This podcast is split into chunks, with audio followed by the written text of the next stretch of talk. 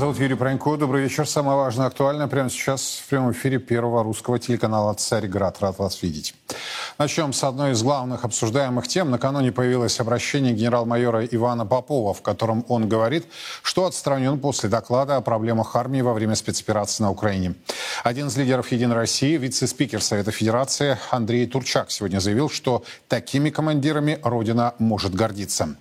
Обращение бывшего командующего 58-й общевойсковой армии Южного военного округа генерал-майора Ивана Попова к подчиненным по поводу его отстранения не было публичным, заявил Турчак. Секретарь Генсовета Единой России э, заявил, что армия была и остается вне политики. Еще одна цитата «Совесть Ивана чиста. Такими командирами Родина может гордиться». Конец цитаты.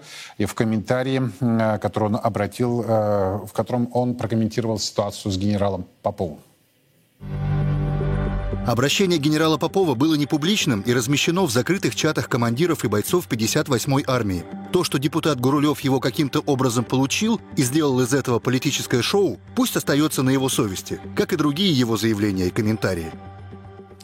Ну вот, собственно, после 24 июня, наверное, вновь страна, сегодня проснувшись, узнала для себя а, такие неожиданные, мягко говоря, новости о состоянии дел а, в нашей российской армии, в наших российских вооруженных силах.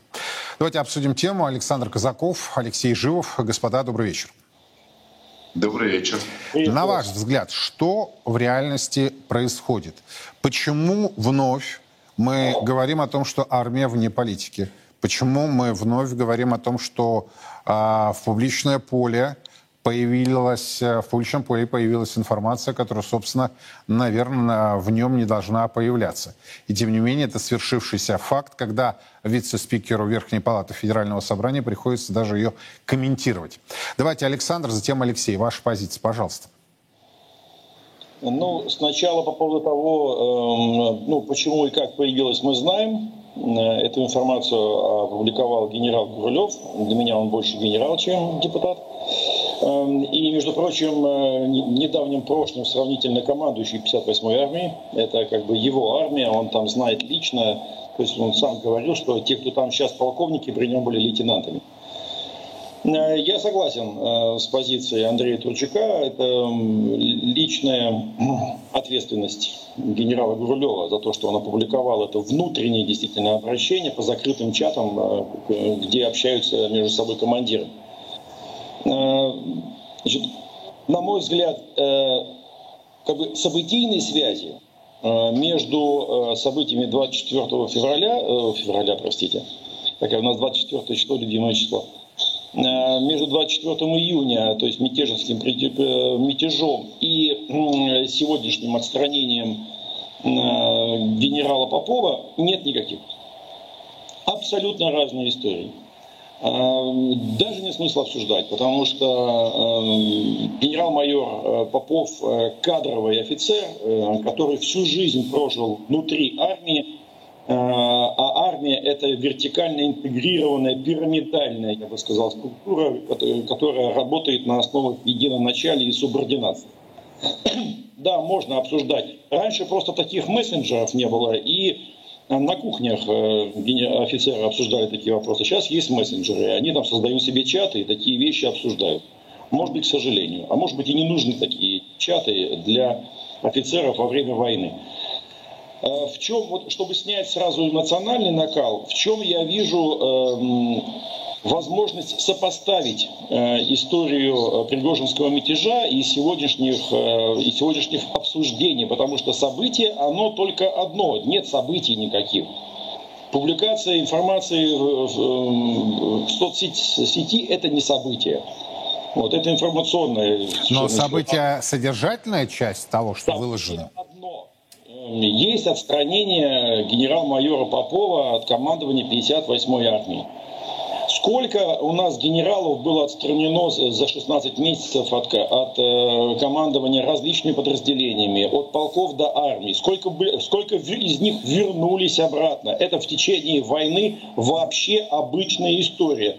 Тут нет, тут уже приводили в пример э, генерала будущего маршала Чуйкова во время Великой Отечественной, который а, от камеры до чечетки э, у Рейхстага прошел, и не по одному разу. Это нормальная работа в армии. В чем схожесть? И мне вот это важно подчеркнуть.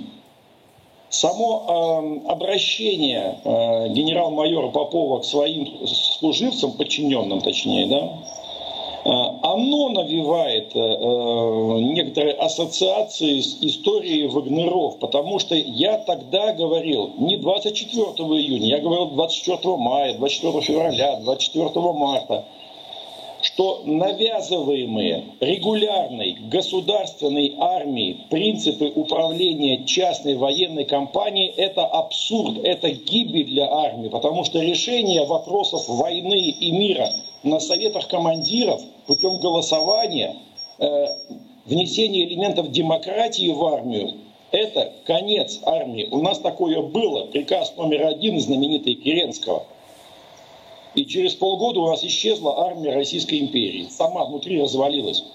Вот как раз в обращении э, генерал-майора Попова элементы вот этой вот демократии, они как раз присутствуют. И вот этого делать категорически нельзя. Нельзя ужа и трепетную лань э, скрещивать между собой.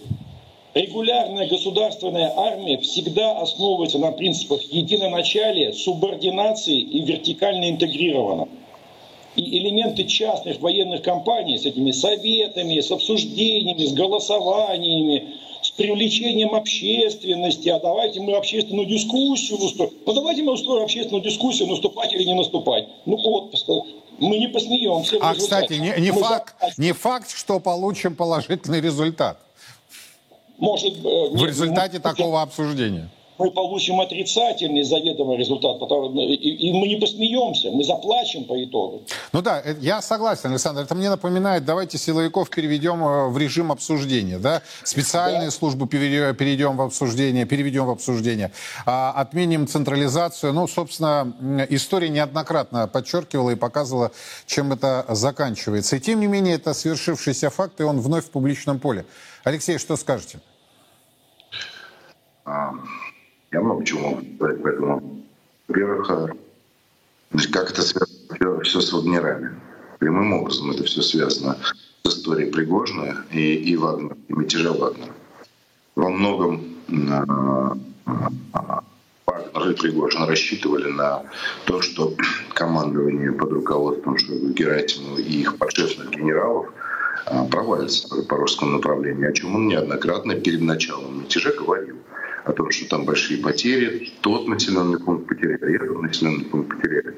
Но по факту этого не произошло. Этого не произошло благодаря грамотному командованию начальника 58-й армии генерала Попова Ивана Ивановича и его заместителя, командующего штабом 58-й армии генерала Лямина. Это два человека, которые предопределили решение президента относительно карьеры министра обороны и начальника генерального штаба. Буквально их главные шутки соколы. Люди, которые при дефиците ресурсов отстояли позиции армии и не позволили, соответственно, Пригожину получить какие-то аргументы перед президентом. И вот эти два человека, которые выдающимся образом выполнили свою боевую работу, а также захватили целую ракету Shadow оказались в опале. И из-за чего? Из-за того, что они посчитали возможным для себя, не он, Попов, на закрытом совещании донести наконец те проблемы, которые испытывает 58-я армия, которая, между прочим, остановила крупнейшее в 21 веке сухопутное наступление противника при поддержке ракетно-артиллерийской и значит, разведывательных средств НАТО. Это на секундочку как минимум тянет на звезду героя, а не на отстранение от командования армии. И когда такая чудовищная несправедливость творится с одним из лучших офицеров армии, а мне сегодня весь день пишут люди, которые служили, были под его руководством, знали его раньше, и все говорят, что это просто золотой человек. Это работяга русской армии, который выносил все тяготы и лишения, работал в условиях дефицита тех или иных средств, ротации, боеприпасов, чего угодно. Это вот тот человек, на которого, по идее, начальник генштаба должен был опереться как на камень. И вдруг его снимают. И вы знаете, можно сколько угодно ругать депутата Грулева, говорить, что там... Я все понимаю, зачем а, значит, э, господин Турчак все это сказал. Понимаю, никаких претензий как бы не имею.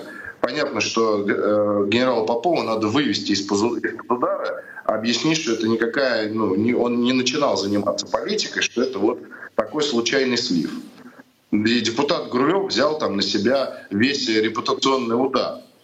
Но по факту, вы же понимаете, что были озвучены ключевые проблемы, которые необходимо решать. А вместо их решения человека, который их озвучил, ну, выгнали. Ну, коллеги мои, уважаемые мои зрители, дорогие мои слушатели, если у нас э, такое единоначалие будет, то ну, я не знаю, чем мы закончим. Я не думаю, что мы закончим чем-то хорошим. Я абсолютно согласен с коллегой, что приказ номер один убил армию, все он абсолютно правильно говорит. В 2017 году так и было. И, конечно, никакой демократии в армии государственной быть не может. Все абсолютно правильно.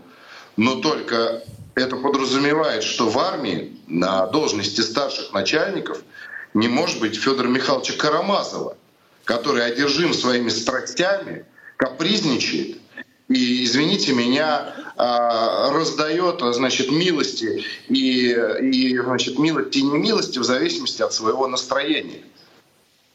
Наверное, наша армия должна быть построена на выдающихся профессионалах, которые показали себя в бою и имеют право перед старшими начальниками а, на закрытых совещаниях просить о том, что армии нужно. И, наверное, они имеют право какой, на какой-то иммунитет за свои слова.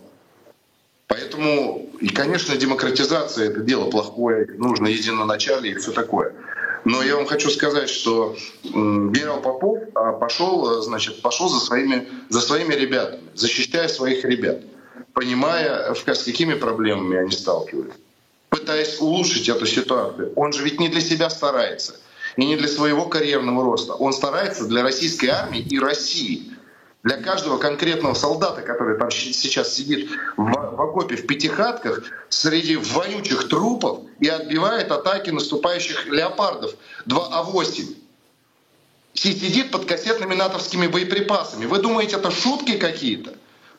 Вы думаете, это вот должно быть такое единачалие? Умри, но молчи. Может быть, мы будем исправлять какие-то процессы в нашей армии. Может быть, мы будем наших боевых офицеров, самых достойных, выдвигать вперед, а не задвигать назад за то, что они позволяют себе говорить о, об улучшении боевой работы. Как мне кажется, э, генерал Попов все сделал правильно.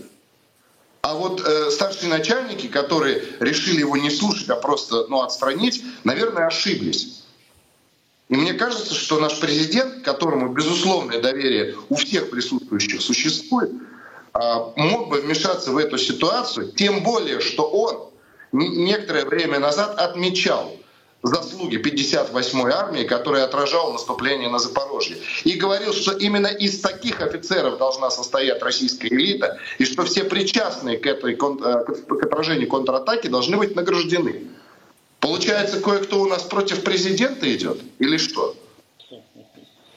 Александр, да, да, я понял, Алексей. Э, несколько эмоционально, но э, фактологически выверено. А как, Александр, нейтрализовать возможности вот подобных... Я по поводу фактов бы эм, пару возражений сделал. Смотрите, вот Э, внимательно выслушал, правда, я сознательно гашу в себе все эмоции, снимаю состояние воды, потому что у меня тоже там все внутри бурлит, такие события происходят. Я делаю, сейчас с в публичном я гашу все эмоции и других не разжигаю.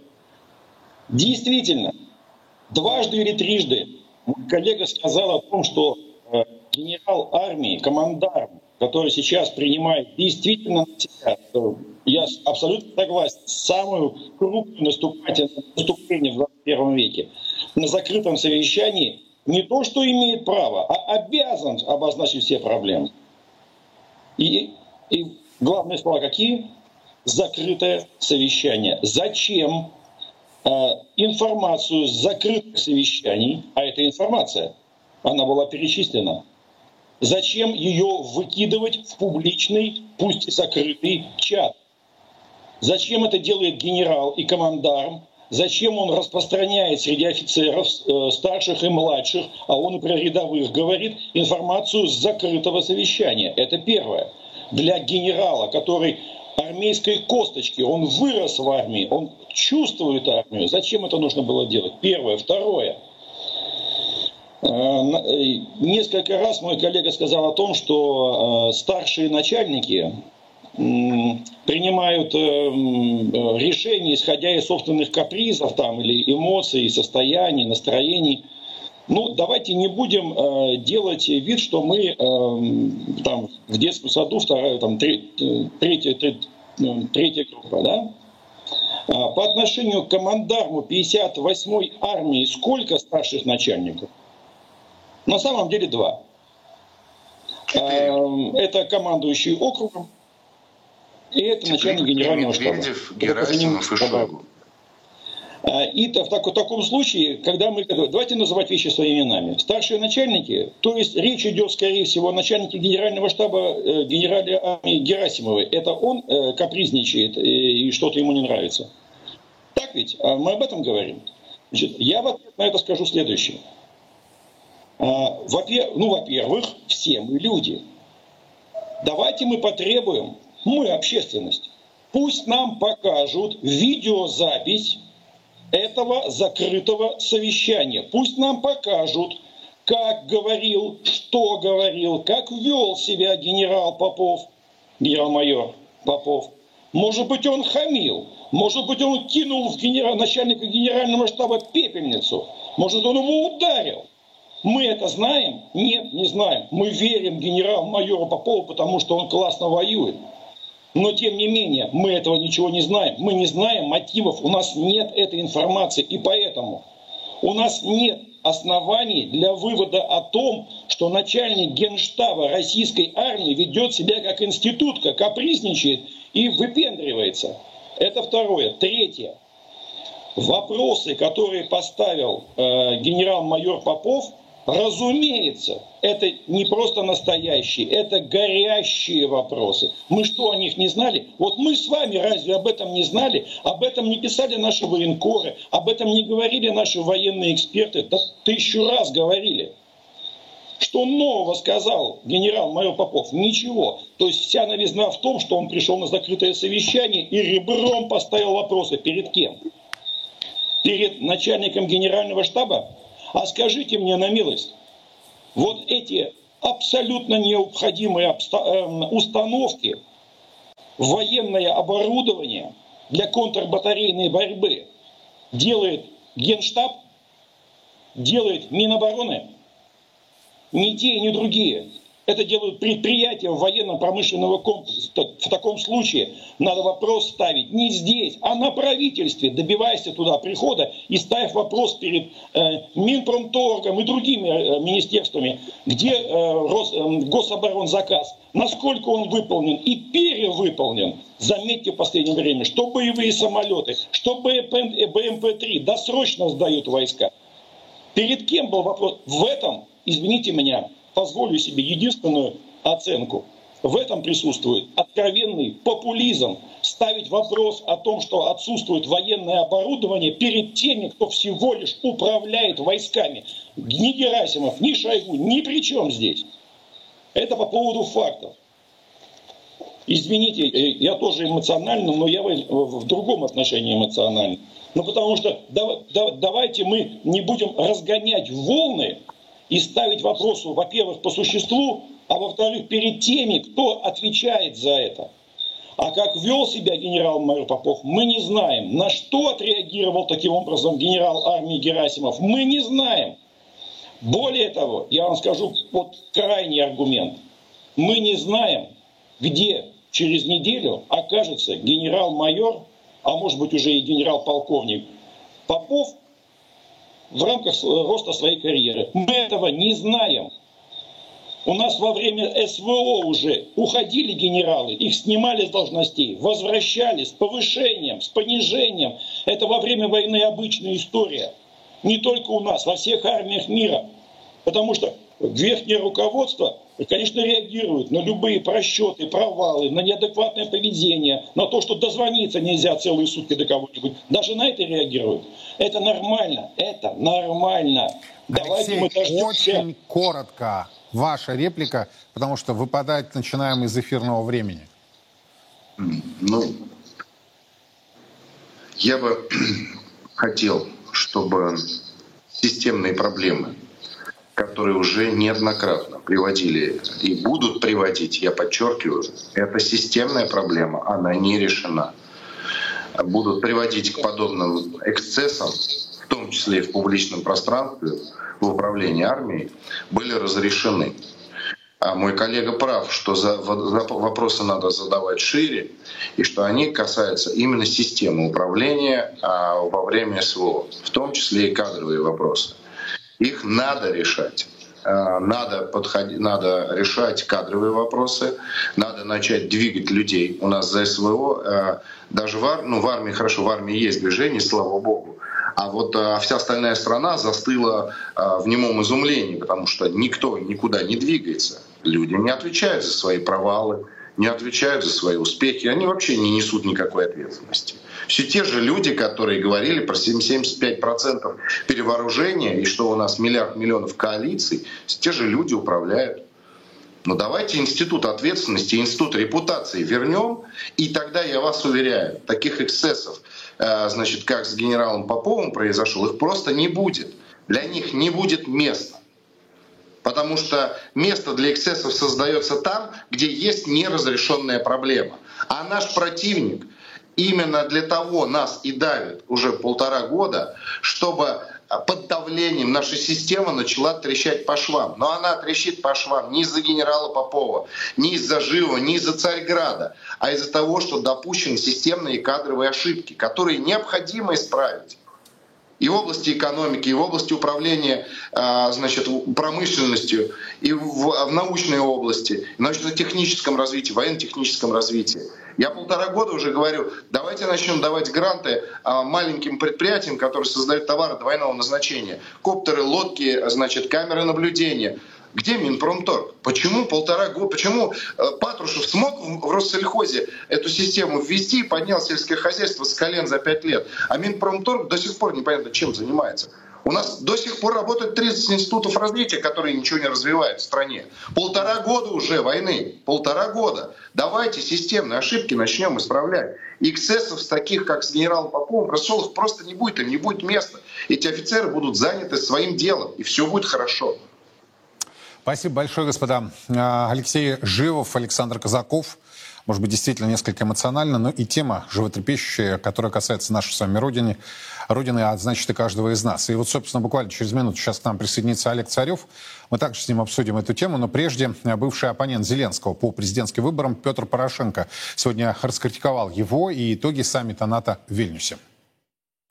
Вся країна попередні два дні Вся Украина последние два дня жила, надеясь на результат в Вильнюсе. Я не вижу, где нашли очевидную победу те, кто утверждает, что Вильнюс был очень удачным для Украины. К сожалению, итоговый документ Вильнюса 2023 стал ксерокопией Бухареста 2008 года. Заявления «семерки» напоминают исключительно протокол о намерениях. Там слово «гарантии» отсутствует. Единственное, что там есть, это начало консультаций в случае, если будет будущая война. Я знаю, как эти консультации я проводил в 2014 году. Ни в коем случае нам нельзя это повторить. Не нужно нам слов про открытые двери. Если двери открыты, дайте нам зайти. Ну вот вы видите, значит, это вот Петр Порошенко с трибуны Верховной Рады. А, а, это один ракурс э, проблемы, другой ракурс э, информационная составляющая, связанная с отстранением э, генерал-майора здесь у нас, в России, Ивана Попова. Олег Царев у нас на прямой связи. Олег, добрый вечер. Здравствуйте. Но предлагаю начать с Порошенко. Все-таки вы были один из немногих наших гостей, которые говорили о том, что и Порошенко, и Тимошенко на низком старте а, де-факто стартовавшей, возможно, уже предвыборной кампании на Украине. Что скажете по поводу сегодняшнего выступления Порошенко в Верховной Раде? Ну, Порошенко, как всегда, активен. Э, у нас, э, у нас как и по Зеленскому, так и по Порошенко рисовали такую смешную карикатурную картинку. алкоголик в помятом костюме.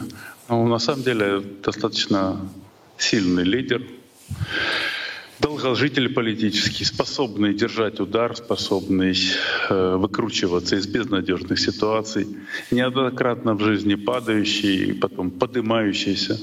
В таких ситуациях, когда считали, что он уже никогда не подымется, тем не менее подымался и стал президентом. После того, когда он проиграл выборы, считали, что он навсегда Э, списанный игрок, и тем не менее ничего подобного. Он ведет уверенно свою партию. И сейчас э, вцепится в Зеленского. Цепятся и он, и Юлия Тимошенко, и все остальные, потому что у Зеленского начинается дорога лишений и позора. Это и Э, вот визит его на саммит в НАТО и голосование польского парламента по Волынской резне. Эти, когда эти поляки уж точно те люди, которые точно чувствуют, когда можно впиться, когда можно впиться в горло, да, а когда нельзя. Вот сейчас они посчитали, сейчас можно. Украина, Зеленский от них сильно зависит, ничего они не сделают. Раньше они себе этого не позволяли. Вот такая ситуация. Я понял, Олег. Теперь, что касается 58-й и отстранения да, генерал-майора э, э, Ивана Попова, то, что оказалось это в публичном поле, ваш комментарий. Честно говоря, я сегодня, когда об этом узнал, на самом деле информация поступала уже и, скажем так, в предыдущие дни, но сегодня вот она э, была уже, что называется, представлена. Честно вам скажу, я не понимаю, вот этой всей публичности. Я не понимаю, почему эти вопросы вынесены э, в подобную плоскость. Э, я всегда считал и с огромным уважением отношусь к специальным службам, к силовому блоку. И считал и считаю, что их необходимо поддерживать при любой ситуации. Однако за плотно закрытыми дверями, подчеркиваю, за плотно закрытыми, может быть и иной мужской разговор на очень серьезные темы. Что, на ваш взгляд, происходит? Ну вот не так давно Константин Затулин поднял вопрос, и он, пожалуй, первый из депутатов Государственной Думы на таком уровне сказал о том, что спецоперация проходит не по плану. И начали говорить о том, что его надо отстранить, там, понизить в должности, наказать и так далее. Я знаю, что все эти разговоры в прошлом, но послушайте, но вот сейчас все больше утечек, да? Было супер интервью по работе ЦРУ э, в Newsweek. Мне кажется, что это вообще должно быть, э, вот это интервью э, должно быть на всех каналах. К сожалению, у нас нигде его не показывают, никто не обсуждает, хотя там достаточно интересный фактаж. Там говорится о том, что был некий предварительно согласованный план — Соединенные Штаты не возражали и до сих пор даже движутся в рамках этого плана. Где-то, конечно же, они ушли от него, поскольку, поскольку Киев не получилось взять за три дня. То есть мы получаем картину, когда наше политическое руководство договорилось со всем миром о том, что Украина а, отходила в зону влияния Российской Федерации. Почитайте, это э, интервью у меня есть расшифрованное и э, закреплено в телеграм-канале, вот оно закреплено, можно в закладках, да, можно прийти посмотреть и обязательно прочитать его целиком. Интереснейший текст. То есть что мы получается, что вот если до этого многие могли догадываться о том, что там написано, да, о том, что было некое, некое соглашение, ну и оно э, ведь как происходит? Мы видим, что война идет достаточно странно. Соединенные Штаты выделяют мизерное количество вооружений. Мы с вами об этом говорили. Ленд-лиз не запущен. И Украину толкает самоубийственное наступление. Сейчас, причем толкает Соединенные Штаты толкают, чтобы они шли, оружие не дали. Не разрешают использовать западное оружие на территории Российской Федерации, хотя странно, да, вот это с точки зрения Украины необъяснимо. А сейчас после выхода этого интервью на Украине вообще плач Ярославны они, ну, Они говорят, ну вот, мы догадывались, ну вот наконец-то, вот что за нашей спиной договорились, нас сливают. И с учетом опять-таки данных этого интервью получается, что судьба Украины дальше незавидна. И судьба команды Зеленского незавидна. И они сейчас только встали на вот эту дорогу позора и унижения. Они будут идти по ней дальше. И, естественно, вот и Порошенко, и Юлия Тимошенко, и все остальные это будут могильщиками Зеленского. Мы сейчас будем наблюдать, как это будет происходить. Да, что касается, что касается, да, возвращаясь к Ивану Попову. Вот. То есть, э, получается, исходя из всех этих данных, вот наше предположение о том, что предположение о том, что ситуация пошла не по плану, да, а, с военной точки зрения, оно э, подтверждается в том числе и за рубежа. Потому что и Соединенные Штаты рассчитывали, и это было якобы чуть ли не договорено, да, с Российской Федерацией, потому что Российская Федерация приходит в Киев, и Соединенные Штаты на это не реагируют. Договорились до начала спецоперации. И не смогли выполнить. Понимаете, Соединенные Штаты были уверены, российское руководство было уверено. И вот не смогли выполнить, и вот все, что мы сейчас наблюдаем, разрушение на Украине, разрушение в России, погибшие здесь, погибшие там, это все из-за того, что армия не смогла выполнить приказ. Приказ э, нашего президента. И за это все время не были проведены никакие кадровые решения в связи с вот такой крупнейшей э, крупнейшей, в общем-то, ошибкой, да, можно так сказать, или преступной ошибкой вот, э, в подготовке этой спецоперации. Больше того, у нас происходит некий даже, можно сказать, отрицательный э, кадровый отбор. Люди, которые хорошо воюют, они э, должны продвигаться вверх по карьерной лестнице. А их э, вот э, одно из самых эффективных подразделений ЧВК «Вагнер», да, с которым и встречался не так давно президент Российской Федерации, вот оно сейчас не воюет. Теплынского с большим трудом вернули на Запорожский фронт. И слава Богу, что вернули, потому что бы, если бы не вернули, я просто видел, как вот с его приходом все там начало меняться. Кадры — это очень важно.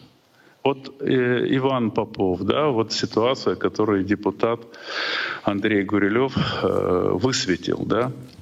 Руководитель партии Андрей Турчак высказался примерно точно так же об, об этой ситуации, о том, что должна быть, то есть военные разбираются между собой, не надо в публичную плоскость эти вопросы поднимать и выдвигать. Но это не надо было бы, если бы они решались. А ведь вопросы не решаются, они накапливаются. Из-за того, что они накапливаются, это приводит вот к таким вот ЧП, как было с э, ЧВК «Вагнер». И Теплынского отстояли, в том числе, по той причине, что вопрос опубличили, и начали об этом все говорить, задавать вопросы. Сходили к определенные люди, к Владимиру Владимировичу, донесли эту информацию, и было сделано кадровое правильное решение. Поэтому, с одной стороны, конечно же, это неправильно, что во время войны обсуждают вот такие вот вопросы публично. С другой стороны, это, э, это безвыходная ситуация, приходится так делать, потому что иначе вопросы не решаются. Надо создать такой механизм, когда будет правильный, положительный э, отбор, кадровый отбор. Люди, которые делают э, все для победы, они должны эффективно сражаются, они должны двигаться вверх. А те, которые проваливают задания одно за другим, их должны выгонять с позором. Нас э, ведь правильно говорил один э, из политиков, да, у нас сколько, около 6 тысяч генералов, 6 тысяч, можно, можно создать генеральское подразделение, которое которая возьмет в руки оружие и будет воевать. Не знаю, насколько эффективно, но э, говорят, что реально эффективных э, генералов гораздо меньше. Вот э, плохих надо убирать, хороших надо двигать вперед. Олег, под каждым словом подписываюсь, но еще раз подчеркну, э, моя глубокая позиция и убеждение. Подобные вопросы за плотно закрытыми дверями. Я все понимаю. Но я прекрасно понимаю, и не мне вам рассказывать. Я же вижу, что на соседней территории-то обсуждается, и как оно обсуждается, и с какой точки зрения оно обсуждается, и под каким углом оно обсуждается. Вот этот момент очень существенный, на мой Юрий, взгляд. У нас зачастую плотно закрытые двери нужны не для защиты государственных э, интересов, а для того, чтобы воровать э, и чтобы никто этого не видел. И даже спорить вот, не к, буду. сож- Да. к сожалению, к сожалению, это так. Я вот хочу сказать, что и в Соединенных Штатах, и в э, Великобритании руководители оборонного ведомства выходят на пресс-конференцию и журналистам, таким как вы, Юрий, отвечает на заданные вопросы. Отвеч- проводят, проводят регулярные пресс-конференции. То есть он не, он не выходит, рассказывает, сколько солдат вражеских погибло, выдает готовый текст. Он отвечает на разные вопросы, которые только приходят в голову журналистам, которые находятся там. Я, э, мы с вами говорили про контракты поставок вооружения на то есть вот Соединенные Штаты поставляют вооружение на Украину. Я, я, э, у меня руки не дошли до европейских контрактов, но американские я посмотрел, пять контрактов. Все в открытом доступе. По какой цене, что, в каком количестве поставляется на Украину. Вы можете себе представить, что наше Министерство обороны вы- выложило там какие-то цифры закрытые? Нет. У нас проходят тендера, военные тендера. Я знаю эту систему, я подключен к этой системе э, там, вот для каких-то определенных своих вещей. Видите, но там невозможно, это не открытая система. Ты не видишь, кто по какой цене предложил, кто выиграл и какие вообще проходят тендера. То есть тебя, если выберут, тебя поставят, э, тебе скажут, дайте свое предложение, и ты ничего не видишь. Э, Невозможно контролировать. Общество не может контролировать. По какой цене купили лес, по какой цене купили эти пирамидки, которые сейчас стоят на... Я, я знаю, по какой цене, но нигде в открытых источниках этого нет, вот эти бетонные пирамидки. И, сожалению, вот мы, у нас закрытые декларации депутатов стали теперь. У нас закрытые тендера. У нас сейчас выступает оборонное ведомство, чтобы квартиры брать в аренду для военнослужащих, надо закрыть эту информацию. Закроют эту информацию, на- за те же деньги будут брать в аренду в три раза меньше квартир. Ну, Сейчас, слава богу, ну, люди могут посмотреть, журналисты, если это будет э, там смешная, смешные цены, завышенные явно, это будет скандал. Нет, закроют, станет еще больше закрытых вещей. У нас информация с госрезерва закрыта. Мы есть сайты, есть куча списанной техники, которую потом покупают волонтеры и поставляют на фронт. Она точно госрезервовская. То есть, но мы можем э, сказать о том, что это э, государственная бывшая техника списана только по косвенным признакам. А, а посмотреть, что там списывается, по какой цене на- оно находится на хранении, непонятно. Ведь это Советского Союза наработка Госрезерв. Она сделана была исключительно для стихийных бедствий, для эпидемий и для войны. Вот именно для сегодняшней ситуации. Вот сейчас надо не списывать технику, а ее отправлять на фронт. Не, не- не так делать, чтобы фирма-прокладка скупила в Госрезерве, выставила на своем сайте под названием Госрезерв, частная фирма, где все по подразделам.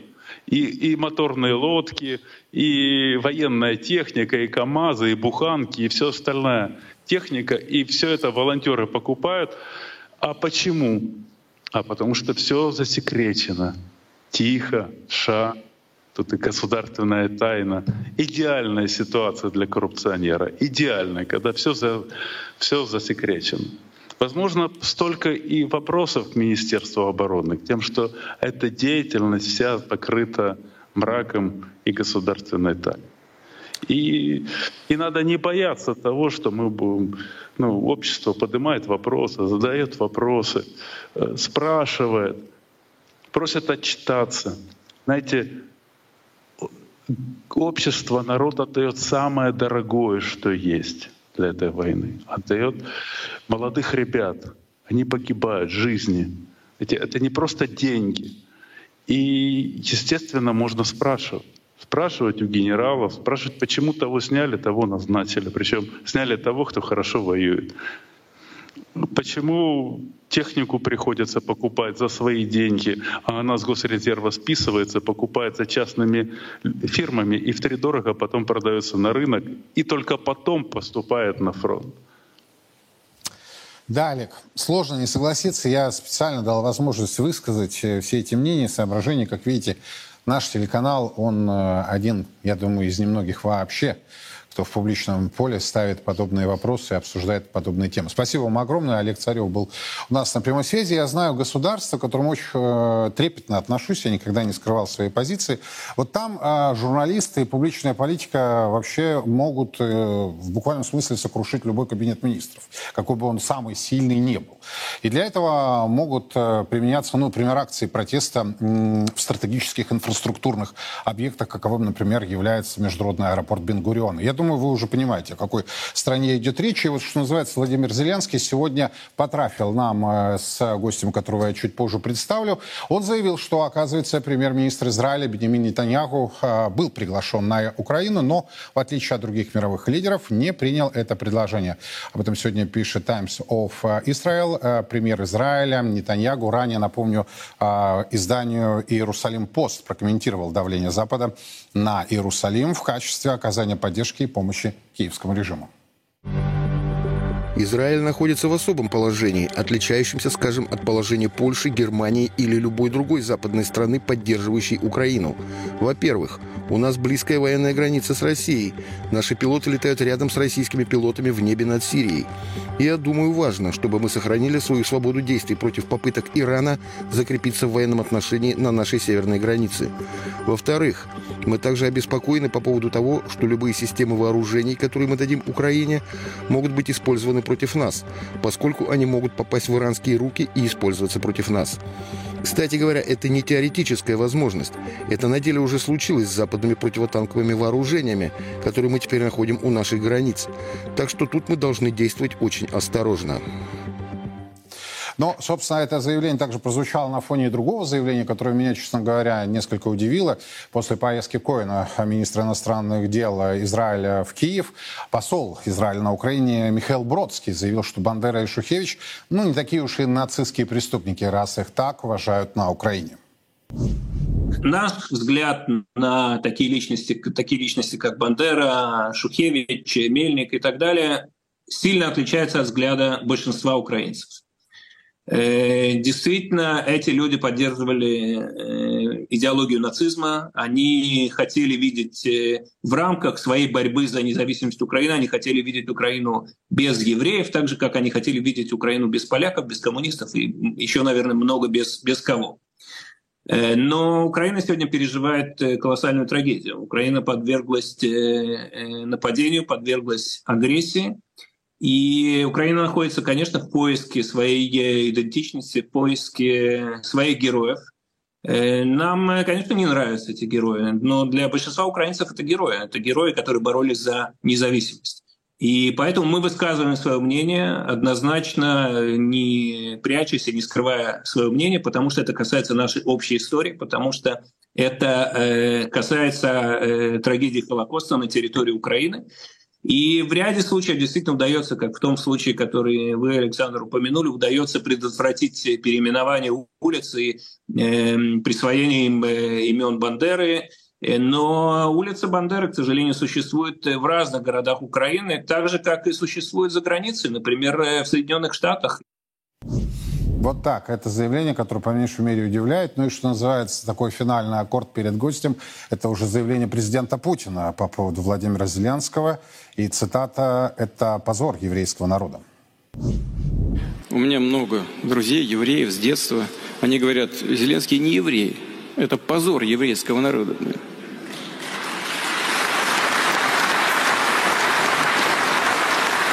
И это не шутка, не ирония, понимаете? Ведь э, на пьедестал почета в качестве героев Украины возведены сегодня, возведены сегодня э, неонацисты, последующие Гитлера. Александр Каргин ко мне присоединяется. Александр Атвить, добрый вечер. Давно хотел с вами познакомиться. Вот вы как вот все происходящее воспринимаете?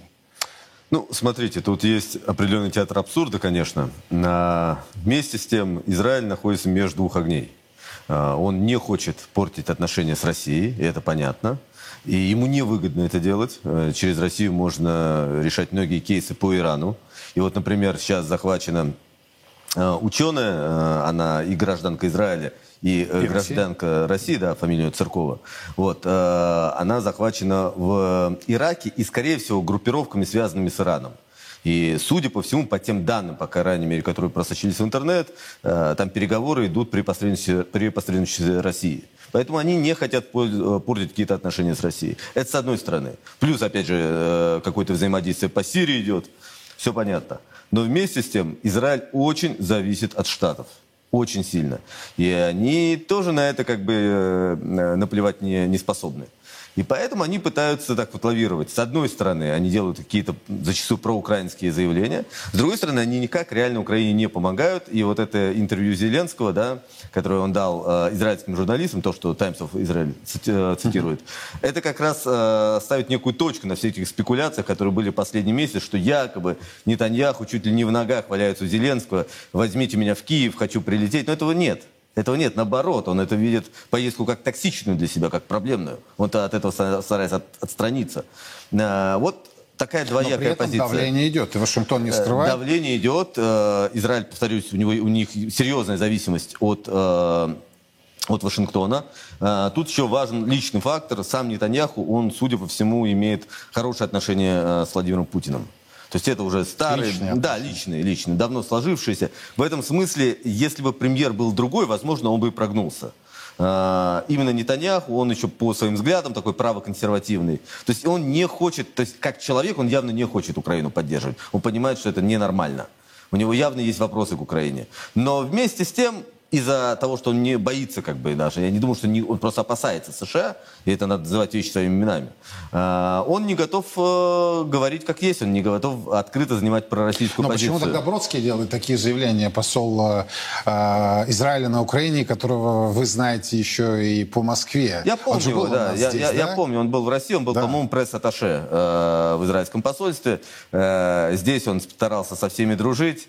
Э, кстати, активно, ну, да. понятно, он говорит, ну, он русскоязычный. Э, если я не ошибаюсь, он вообще, я не помню, где он родился, надо посмотреть. Может быть, он родился как раз в, России. Не, не исключено. Э, ну, или в Союзе. Ну, в Союзе, понятно, на территории, да, России. Он как человек просто очень неприятный был. Я, вот, это, вот это то, что я запомнил. А, и он пытался, я помню, дружить со, со всеми и чиновниками, со всеми российскими бизнесменами и так далее. А сейчас, ну, понятно, он переобулся. Но он может промолчать. Он мог промолчать, но это его, скорее всего, позиция в рамках, э, в рамках того, что он продвигает, э, скажем так, то, что востребовано тоже у части израильского общества. Это надо тоже понимать. То есть есть Нетаньяху, но на него очень сильно давит э, не только извне, но и изнутри. Есть, ну давайте будем откровенно говорить, э, почти все сбежавшие из России испуганные патриоты. Они хотят, они российские граждане, они хотят, так чтобы... они дебош там уже устраивают. Э, понятно, да. они, они это и делают. Там, я не знаю, они хотят, чтобы Израиль поддерживал Украину. Там условный Невзлин, э, Одна из причин, почему а он я так... бы сказал, безусловно, подождите, я просто поясню mm-hmm. нашим зрителям. Невзлин, это вот тот, который был здесь э, нефтяным олигархом, и с Михаилом да, да, Ходорковским да, да. очень активно они работали. Так вот, а Невзлин, уехав туда, Э, приобрел, по-моему, контрольный пакет одной из крупнейших газет э, «Гарец». Да. да, и, соответственно, очень сильно ивритоязычная аудитория очень подвержена этому влиянию. Если мы смотрим 11, 12, 13, 14 каналы, то там тоже леваки и, как я говорю, своеобразные люди. Я думаю, вы понимаете, о ком идет речь. И вот здесь я с Александром согласен, что это точно не Нетаньяху, несмотря на то, что даже ему приходится идти на компромисс и, понятно, кого назначать спикером э, Кнессета. Да, ну так тот же не взлет. И он просто очень здесь, э, ну, как бы характерен, он нагляден. Э, одна из причин, он это даже не скрывает, он это, в принципе, озвучивает, почему он ненавидит Нетаньяху Кстати, и, и ставит, да, он по-русски это делает в том числе. Вот, э, он купил э, один из крупнейших телеграм-каналов израильских, русскоязычных, угу. чтобы там поливать Нетаньяху. Э, и одна из причин, почему он это делает, Он таким образом мстит Путину. Ну, я думаю, Путину плевать, это, конечно. это вот такое но он да? продолжает вот так воевать с Путиным, через, считая, что Нетаньяху его друг. Да, как бы, то есть вот, вот это у него продолжается, это как бы это противостояние, мы видим в его голове. Ну, это, конечно, конечно, шизофрения, но это отдельная но уже бывает, тема. Да, бывает. да, бывает у разных людей. А, поэтому Бродский играет на стороне вот этой части израильского общества, которое антироссийское. Там есть русофобы. Почти все сбежавшие, повторюсь, артисты, они сейчас, э, они могут бояться это озвучивать. Но понятно, что, Но с другой что стороны, у них в головах, чего они э, хотят. Александр, я был в феврале, да, я в, э, по-моему, на площади Хейфица видел э, в Иерусалиме украинский флаг. И второй раз я увидел э, в Тель-Авиве на набережной, где находится то ли посольство, то ли консульство США. Вот как раз, да, где вот эти отели, и, и все, и, собственно, я не видел. Но я очень хорошо помню, когда израильтяне убирали украинские флаги, э, их развесили, я думаю, вы тоже видели Был это. момент, да, когда там было, они да. говорили, подождите, здесь не Украина, здесь Израиль, и вы живете по нашим законам, по нашим правилам. Однако давление, если я правильно вас слышу, продолжается. Ну, скажем так, когда э, там был 22 год, да, условно говоря, ве- весна, лето 22 года, все было более радикализировано в Израиле. Было много украинских флагов. Это на какой-то момент сначала э, израильтяне к этому относились с каким-то пониманием, ну, как бы, ну... ну То есть я приехал, когда уже волна схлынула. да, совершенно верно. Потом пошла, пошел на это негатив, и все эти флаги стали, вправду, убирать. Там были вообще дикие ситуации э, год назад, когда там человек, э, там достаточно известная история была, в Батьяме он пришел э, постричься, да, в парикмахерскую, он стал говорить по-русски, его стали оскорблять за то, что он говорит по-русски, э, потому что, ну, человек, который работал в парикмахерской, он был с Украины. Да, он стал со мной, так, типа, говорите только на украинском. Э, по-моему, даже ему сказал, говорите на украинском. Надо посмотреть эту историю. Это в Израиле, говорите на украинском. Вы же понимаете, да? Весь бред, как бы, да, фантасмагория. Но в конце концов, Ну скажи, говорите со мной на английском. Ну, там на Это- иврите. э, или Не, на иврите, да. раз они в Израиле, да. Но, но нет, там на украинском они захотели. Э, Потом это все сошло. Сейчас этого настолько нет, но по-прежнему есть политики израильские, которые э, занимают антироссийскую позицию, если брать, там, не знаю, из э, известных э, русскоязычных политиков, это Эдельштейн, например. Это очень известный политик, э, он сам э, выходец из СССР. Э, У него, кстати, отец был, э, он был священнослужителем христианским, э, православным. Вот. Э, Эдельштейн, он вернулся в иудаизм. э, И он, в принципе, долгое время как бы играл и нашим, и вашим. Но в последний год он, что называется, полностью расчехлился. Сейчас он занимает откровенно антироссийскую позицию. А вот мы говорим постоянно про кабинет Нетаньяху, про тех, кто сидит в нем, про Коэна. А что касается Лапида, его противоположной стороны, здесь какие настроения? Я просто вспоминаю, когда... а, какой же он пост тогда занимал? То ли премьер-министр, то ли министр иностранных дел. А, они прилетали... Коэн прилетал. Нет, Ганс прилетал. И они очень комплиментарно отзывались и о 9 мая, и о том, что Израиль всегда будет праздновать 9 мая. Но это, кстати, по-моему, сейчас и Ну, нынешние празднуют, чиновники да, это да, да. подчеркивают, да, и никто не ставит под сомнение. Не, ну Зеленский, подня- Ну, а, Зеленский, отменил, понятно, да, это решение там на Украине. Оппозиция, она скорее какую позицию занимает? Как и Нетаньяху ни туда, ни сюда? Смотрите, да. оппози- ну, как бы на практике, когда был э, премьером недолгое время э, Ганс, Да. э, не Ганс, а Лапид, э, в принципе, ничего не изменилось глобально. Но идеологически, несомненно, Лапид, он э, занимает проукраинскую позицию, это понятно, потому что он часть такого общей мировой э, лев- лево- леволиберальной повестки. Э, в самом э, в самой коалиции да, правитель, правитель- А, правительственной, так. тоже есть проукраинские э, игроки, тоже есть. Э, если вы хотите знать имена политиков, которые скорее пророссийские, смотрите, надо понять, что в Израиле пророссийские политики это просто произраильские политики, которые не хотят э, как-то прогибаться под западные тренды, которые Но нас это понимают... вполне устраивает. Да, да, быть 100%, произраильским да. политиком, это И они- значит не создавать проблемы, по крайней мере, Конечно, России и они Израилю. понимают, да. что как бы Израилю выгодно э, сохранять нормальные отношения с Россией, и все. И поэтому их и называют пророссийскими. Вот, например, почти все такие активисты нынешней судебной реформы в Израиле, это отдельная большая тема, вокруг нее там в Израиле сейчас как раз митинги, протесты и так далее. Вот те, кто продвигают эту реформу, э, Левин, э, Бенгвир, э, Ротман, они все более-менее в целом, их можно назвать пророссийскими. Просто потому, что они произраильские. Вот как, как бы в Израиле это на самом деле работает плюс-минус так. Таким образом. На ваш взгляд, буквально минуту у нас, э, Нетаньяху, кабинет министров, ну или те, кто, возможно, да, его сменят, они сохранят, они попытаются сохранить вот этот статус страны, который сейчас и, и, имеется, да, или США воспользуются вот этими беспорядками, этими акциями протеста. Я, конечно, когда их смотрю, у меня просто глаза на лоб лезут в буквальном смысле. Вчера эти протестующие, они наглые, они реально наглые. Они начали поджигать э, рядом э, стоянки с Бенгурионом, с аэропортом, и это в туристический сезон, когда миллионы людей Ну, летят в Израиль. Да? хотят заблокировать Бен-Гурион Да, и да. заблокировать гла- гра- главную такую Вот на ваш взгляд, воздушную Александр, гавань Израиля. Балансировка сохранится или Штаты будут давить э, и давить так основательно? Смотрите, штатам просто сейчас не особо до Израиля. Может быть, они бы и давили, но им просто не до этого. Им не до этого. А, в самом Израиле э, идет... Это не что-то новое. Там есть большой глобальный раскол внутри общества. А, и он... э, Кто такие правые и левые в Израиле? Раньше правые и левые, там, не знаю, они были вокруг того, как там, вокруг того, как взаимодействовать с арабами. Да, то есть левые были за уступки, правые за более какие-то жесткие вещи. Затем это была экономическая вещь. Ну, это понятно всем, да, правые это капиталисты, левые это условно Ну, всё условно, да, Ну, тоже да, да, условно, да, но да. как бы, Да, как, целом, как да. Сегодня это все абсолютно не актуально в Израиле, если мы говорим про Израиль. Правые это люди, которые считают, что Израиль должен быть прежде всего еврейским, не только еврейским, но с э, еврейской идентичностью государством, в котором главная основа это еврейская традиция. В той или иной степени, да, в той или иной как бы видении, но тем не менее. Левые, они говорят, что Израиль должен стать государством, частью западного мира и, условно говоря, Голландии на Ближнем Востоке. Для правых это как бы ассимиляция на уровне страны, их это принципиально не устраивает. И вот это столкновение консерватизма и э, либерализма, да, вот это определяет сейчас будущее Израиля. И в враждебном окружении. Да, Вот конечно. это Если, стоит если добавить принципиальный Я думаю, если либерализм в Израиле победит, то просто Израиля не станет. Вот и все. Кстати, в этом году Израилю 75 лет, э, с чем, безусловно, поздравляем. Спасибо огромное, что нашли время.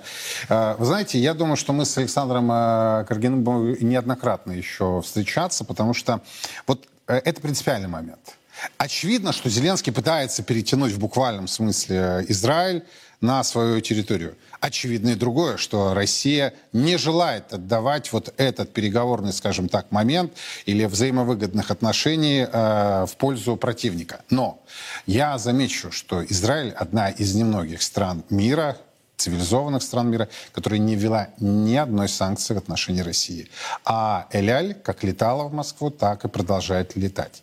И, и очень анекдотичная, на самом деле, ситуация, когда ты находишься в Домодедово, стоит Эль-Аль, а рядом стоит Emirates и стоит, по-моему, Аль-Арабия. Вот что, что-то э, тоже арабская авиакомпания. Да? Вот кто к нам сейчас летает, вот кто с нами продолжает диалог. Мне кажется, стоит быть благодарными тем странам, которые не поддаются русофобской шизофрении.